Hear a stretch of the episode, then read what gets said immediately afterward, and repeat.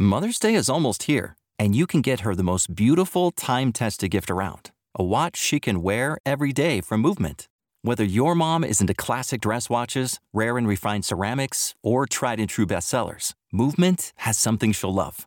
And right now, everything at Movement is up to 50% off site wide during their Mother's Day sale. A watch is a gift that celebrates all the time you spent with mom, and a Movement watch is even more than that. Movement uses industry leading materials for their fresh modern watch designs, from technically complex ceramics to vintage inspired style, all for an incredible value your wrist and wallet will both love. And with one size fits all convenience and fast free shipping and returns, it's a stress free shopping experience. Save big on the best Mother's Day gift ever with Movement. Get up to 50% off site wide during their Mother's Day sale at MVMT.com. Again, that's up to 50% off at MVMT.com.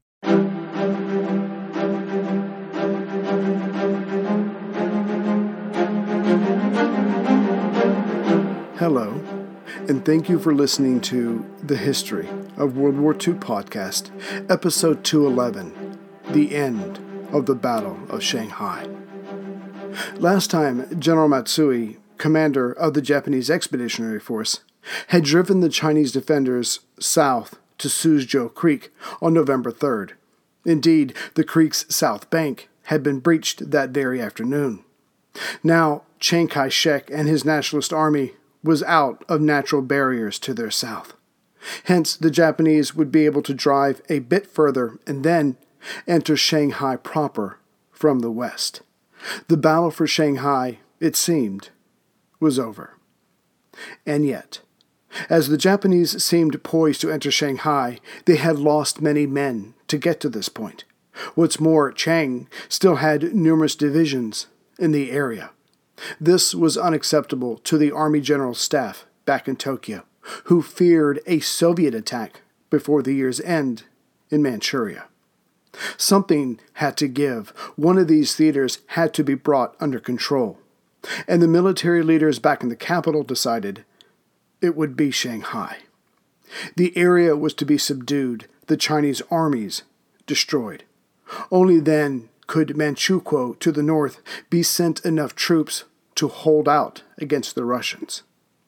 On October 9th, the Army General Staff, to assist Matsui, created the 10th Army.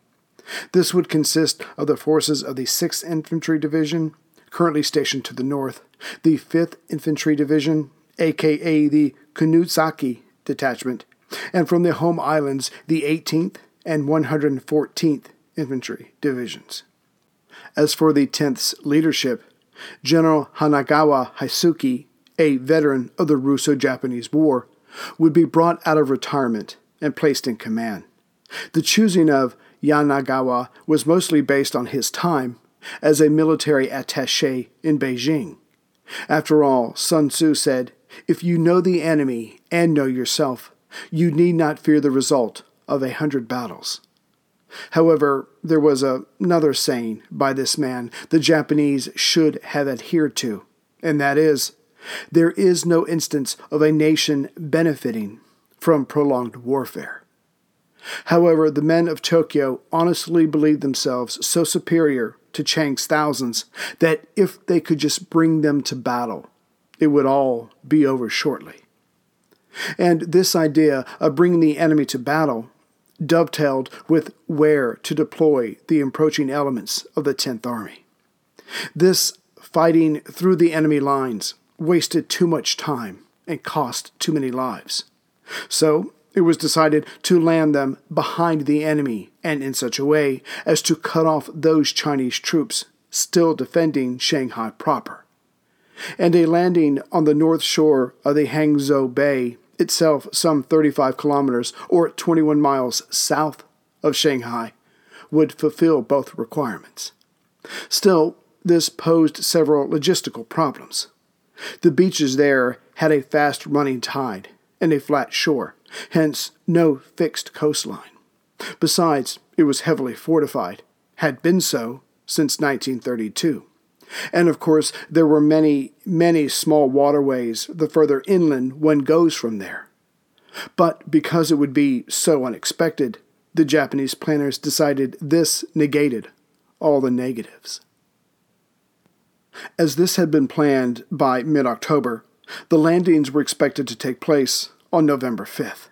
The 5th Infantry Army, again aka the Kunisaki Detachment, would lead the main attack by landing just east of Jinshanwei, which put it due south of the western edge of Shanghai proper.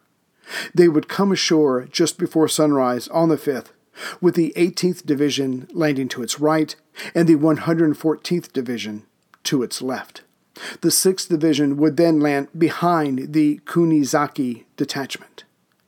Once the 10th Army landed, they were to push north, cross the Huangpu River, and make for the city of Songjiang. As it was the rail center of the area and had many roads leading out of it, its occupation would not only help the invaders, but hamper the defenders.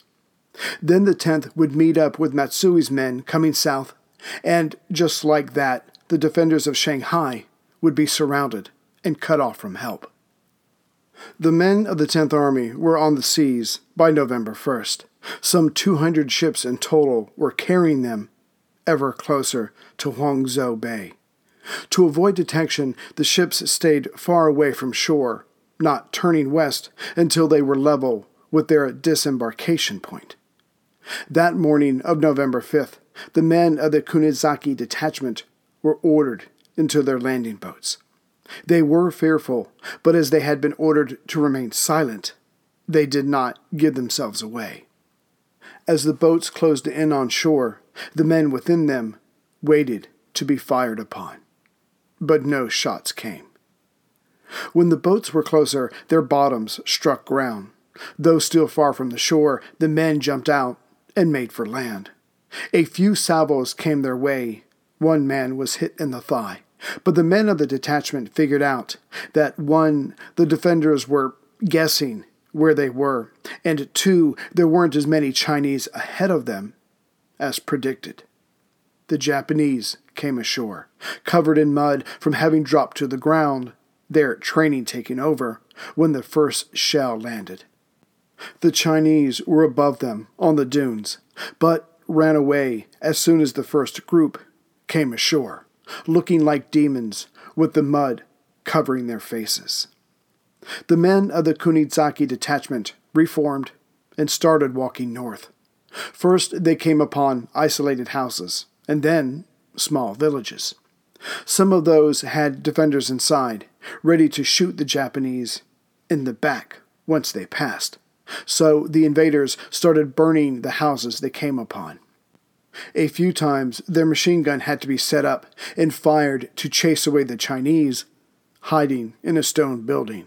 But most times the defenders fled, scared by the larger body of men coming their way.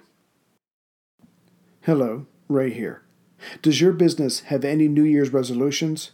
Here's an important one every business should consider making your hiring process more efficient and effective. This year, let ZipRecruiter help.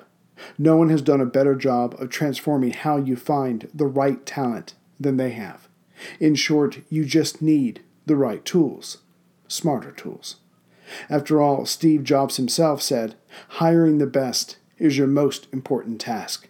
And here's why ZipRecruiter is the best. ZipRecruiter posts your jobs to over 100 of the web's leading job boards with just one click. Then ZipRecruiter actively looks for the most qualified candidates and invites them to apply. That's why ZipRecruiter is different. Unlike other hiring sites, ZipRecruiter doesn't depend on the right candidates finding you, it finds them. No wonder 80% of employers who post on ZipRecruiter get a quality candidate through the site in just one day. ZipRecruiter, the smartest way to hire. Find out today why ZipRecruiter has been used by businesses of all sizes and industries to find the most qualified job candidates with immediate results. And right now, my listeners can post jobs on ZipRecruiter for free. That's right, free. Just go to ziprecruiter.com slash world war. That's ziprecruiter.com slash world war. One more time, to try it for free, go to ziprecruiter.com slash World War. Then came a counterattack on the Japanese left flank. But as it was not heavily manned and the troops did not attack with enthusiasm, the assault amounted to little. The same sluggish attack then occurred on the Japanese right flank. The men of the Kunisaki detachment each carried one week's worth of rice and all the bullets they could handle. This attack, like the others to the north, was not going to be slowed down by a lack of supplies.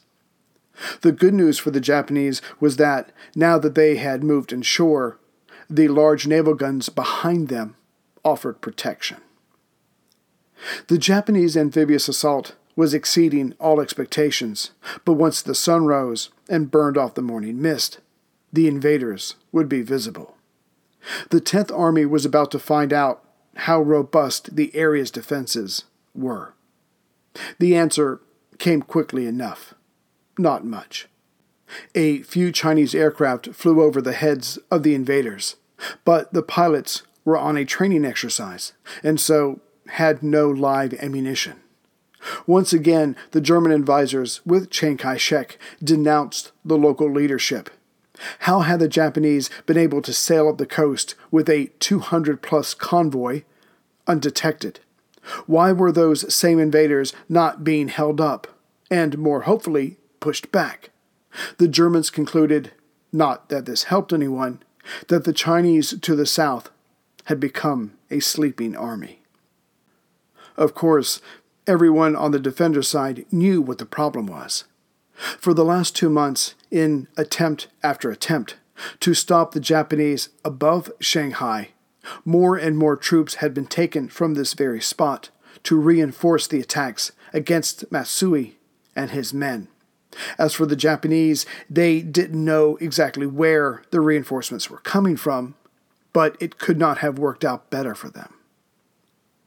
Even before noon of November 5th, the first day of the Japanese southern amphibious assault, some 3,000 troops had been landed, and even more were coming ashore. To be sure, the Chinese officers of the Third War Zone stationed around Suzhou had no way of knowing was this simply a feint or was it something more. But to the Germans, it didn't matter. The threat to the south had to be checked, because even if it was only a feint, if left unchecked, it could become something more. But the Chinese officials decided that morning it was better to wait. After all, why react or overreact if it was only a ploy? But the Germans countered the scale didn't matter. Those troops had to be pushed back into the sea. Yet the Chinese were uncommittal. That's when one of the Germans, Albert Neuberger, stepped forward and offered to lead the counterattack himself. Having walked around Songjiang before the Japanese came, he knew the area well and that it had to be secured, or else the Chinese would be left with only one option retreat. But even then, a retreat needed to be organized. It needed to have the area to its north and south held so the withdrawal could take place.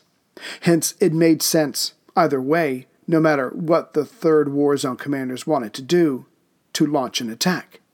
But the German was met, again, with vagueness. Not a no, but not a yes either. Besides, the Chinese countered, they did not think the men to the south were up to the job. To which the German could have easily asked, Well, if we're not even going to try, then what are we all doing here? As the southern defensive position was crumbling, the Japanese to the north were still crossing the Suzhou Creek in large numbers. What made their crossing possible was their engineering comrades. These unlucky young men, wearing only helmets and loincloths, waded into the cold water to hold up the planks of wood which the infantry would step on. The engineers were protected by the early morning darkness. However, the infantry drew fire as soon as they started to cross. Suddenly, the cold water swirling around the mostly naked men didn't seem so bad. As more of the Japanese crossed, the less accurate it was to say that the Battle of Suzhou Creek was in doubt. The Chinese were being pushed back. There was little to nothing for them to the south to hide behind anymore. And now there was a new threat to their south. The only question was how big was that threat, and would the defenders be able to get out of the way of the two encroaching fronts? The Japanese to the south were starting to meet resistance, but not of the man made kind. The defenders had retreated, but now what slowed down the aggressors was the numerous creeks and rivers. When the Kunisaki detachment first came ashore, their heavier equipment sank into the mud and could not be dislodged.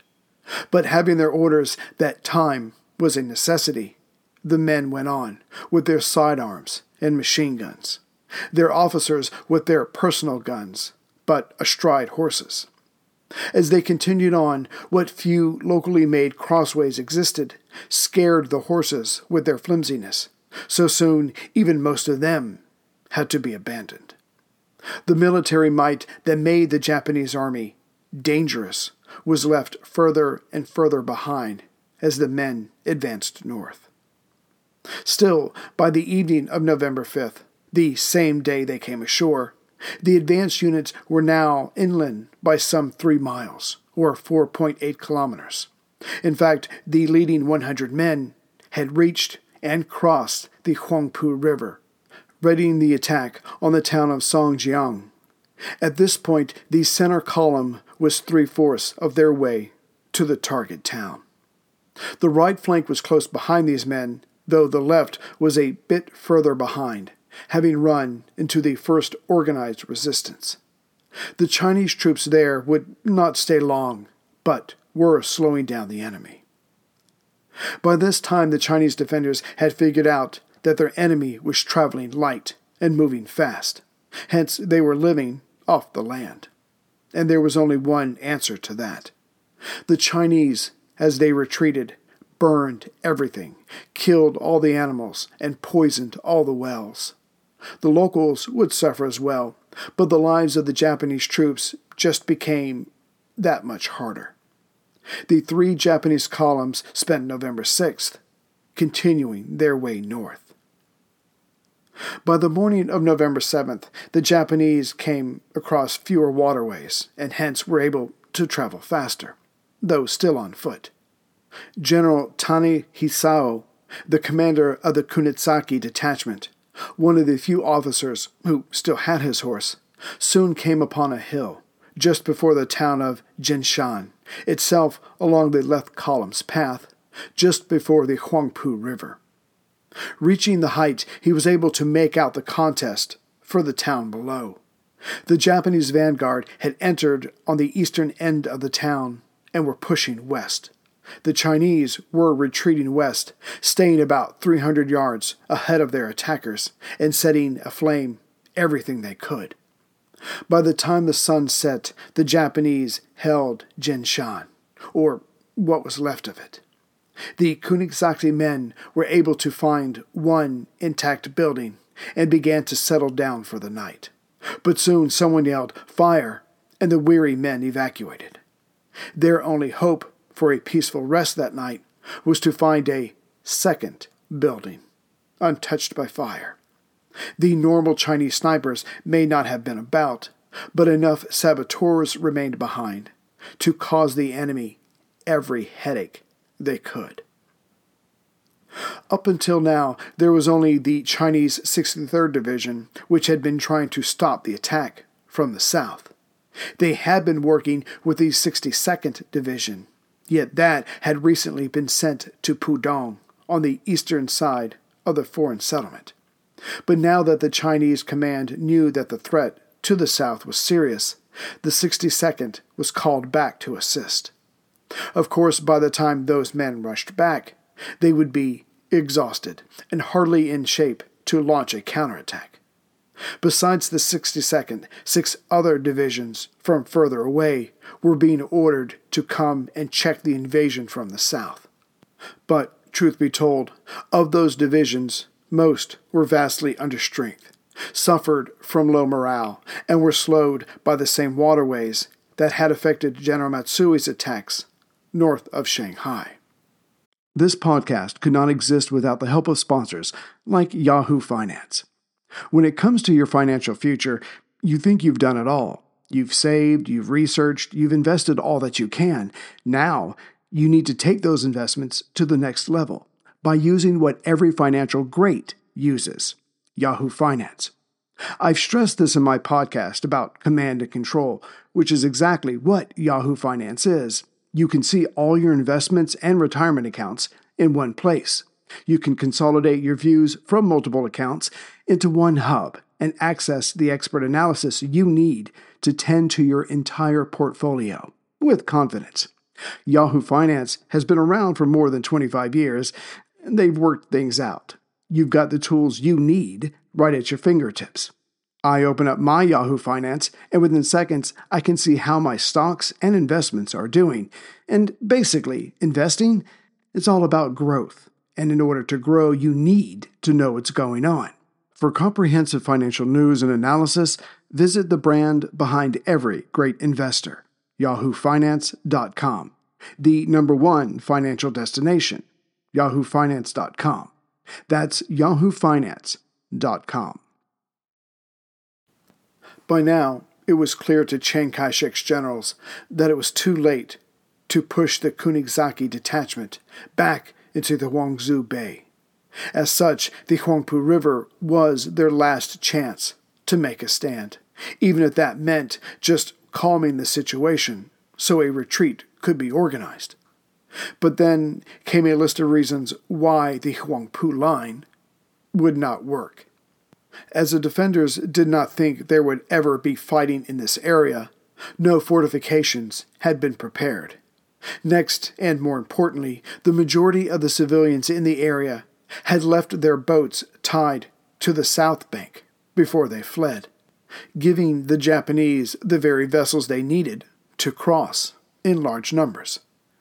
And lastly, the generals also carried on with the practice of throwing in newly arrived troops to stymie the advance. These youths were tired from the marches and did not know the local land or the overall situation. So when the 107th and 108th Divisions arrived from central China, they were told on November 8th to hold Songjiang at least until the 11th, for that's when those seven divisions should arrive. The two divisions marched south as ordered and entered the town. They fought tenaciously, but were outgeneraled and outgunned. By the end of the next day, November 9th, the men of the 107th and 108th were in full retreat. Songjiang was all but surrounded by enemy forces. By November 9th, the majority of Chiang's men, officers, and soldiers alike considered the Battle of Shanghai lost. Men within Shanghai proper started collecting weapons and making their way west. There was a chance they would be shot for desertion, as Chiang was growing more angry by the apparent loss of his city, but the Japanese would shoot them for sure. Besides, perhaps any artillery saved could one day lead the charge in recapturing this most cosmopolitan of Chinese cities. For the last week, Chiang Kai shek had been on the phone to Gu Zhutong several times a day, getting an update of the war to the south.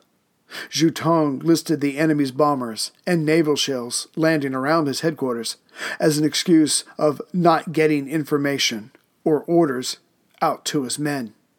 Then Chen Cheng said out loud what everyone else had been afraid to. It was time to cease resisting at Suzhou Creek.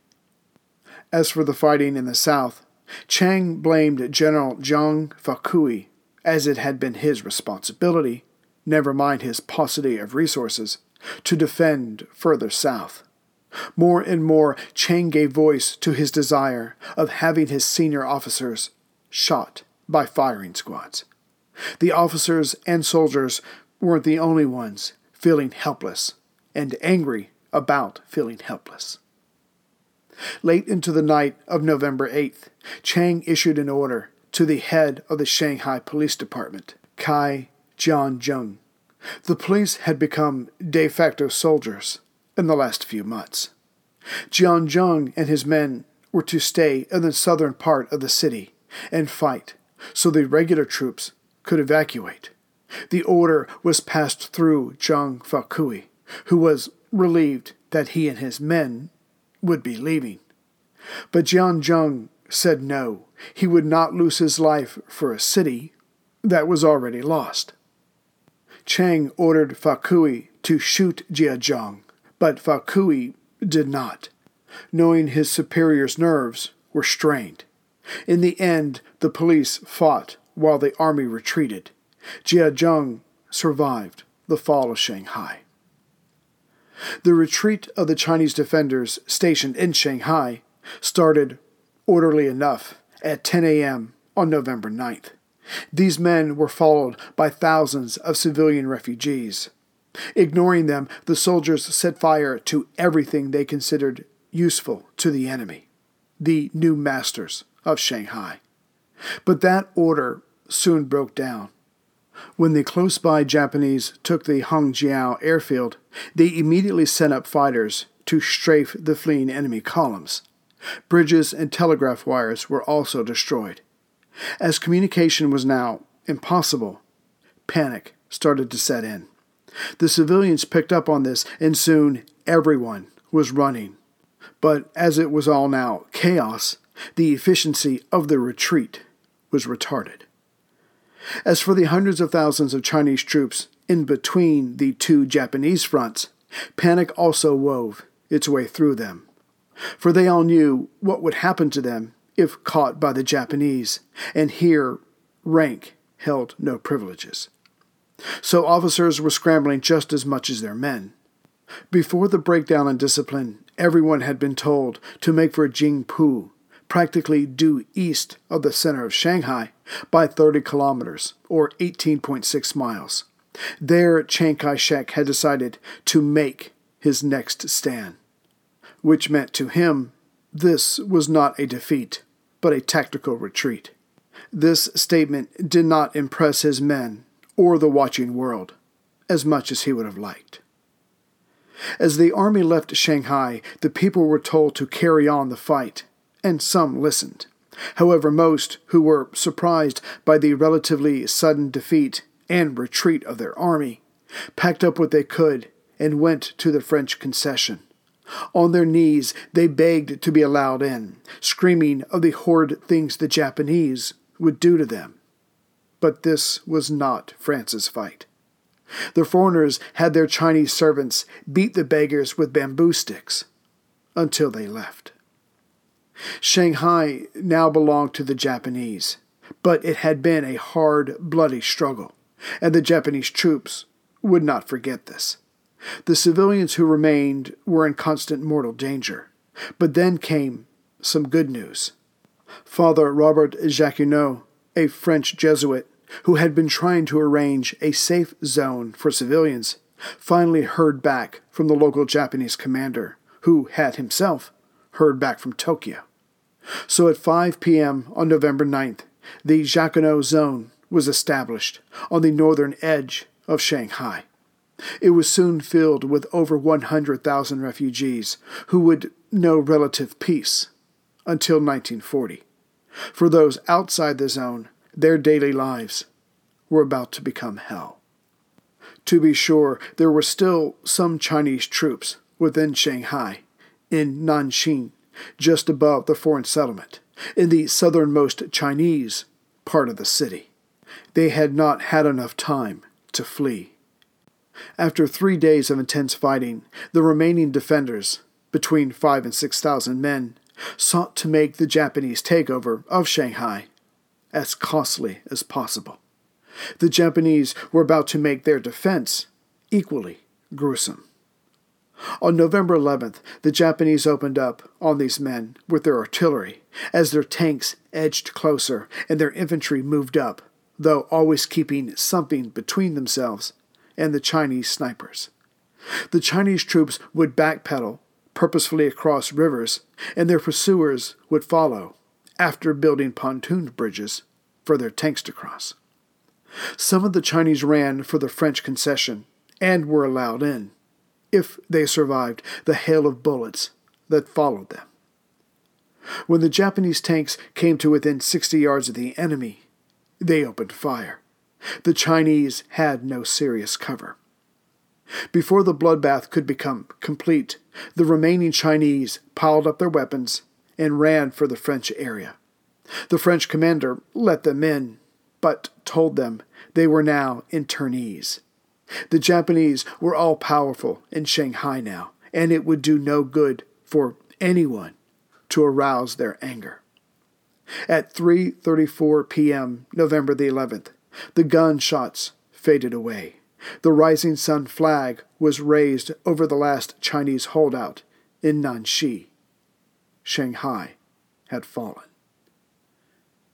Epilogue Those that made it out of Shanghai and the Japanese pincer went to Nanjing. But now that lawlessness prevailed just outside the city, armed groups of Chinese dominated the area, whereas inside the city itself, mafia style gangs organized and took what they wanted from the local populace and the occupying force. By early 1939, less than two years after their victory, the Japanese would find themselves building fortifications at Wusong to have some safe place to rest their heads. By mid November, the Chinese had lost some 187,000 men. The number probably crosses over 200,000 when civilians are added. The Japanese lost just over 9,000 dead and 31,000 injured. But the most important factor for Chiang Kai shek was that most of the dead had been his best German trained troops. It would be many years, almost near the end of World War II, with massive American aid, before the Nationalists would recover from this defeat.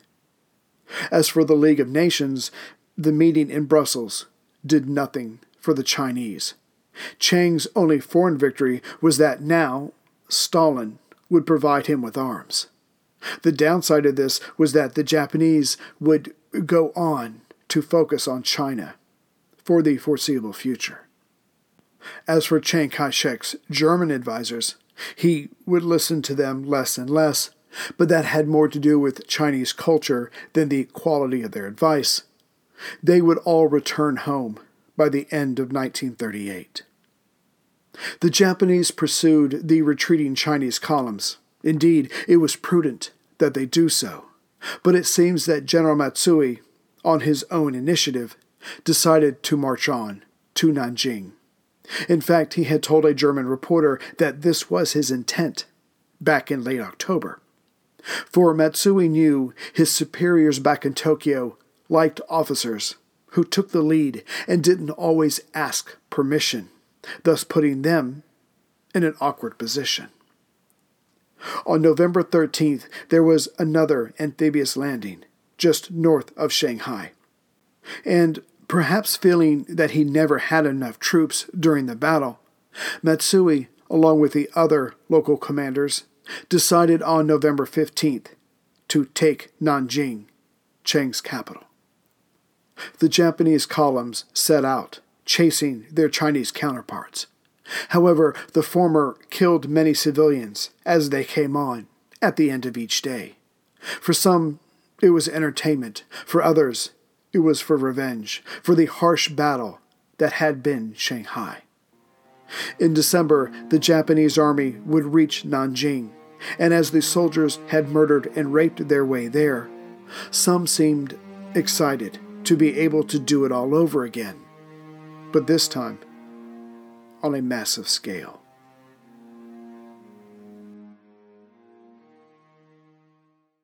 Greetings, everyone. Happy New Year. I uh, just want to let you know that um, we're going to be doing the drawing for the World War II Monopoly board game that I got from um, uh, the World War II Museum in New Orleans. So when you get a chance, if you want to enter, just send me an email to wwiipodcast at gmail.com and just put Monopoly in the uh, subject line, and I will enter you in the drawing. So good luck with that, everybody, and I will see you soon. Take care. Oh, P.S. Sorry about that. I just wanted to say hi to Julia. You have a very nice mother.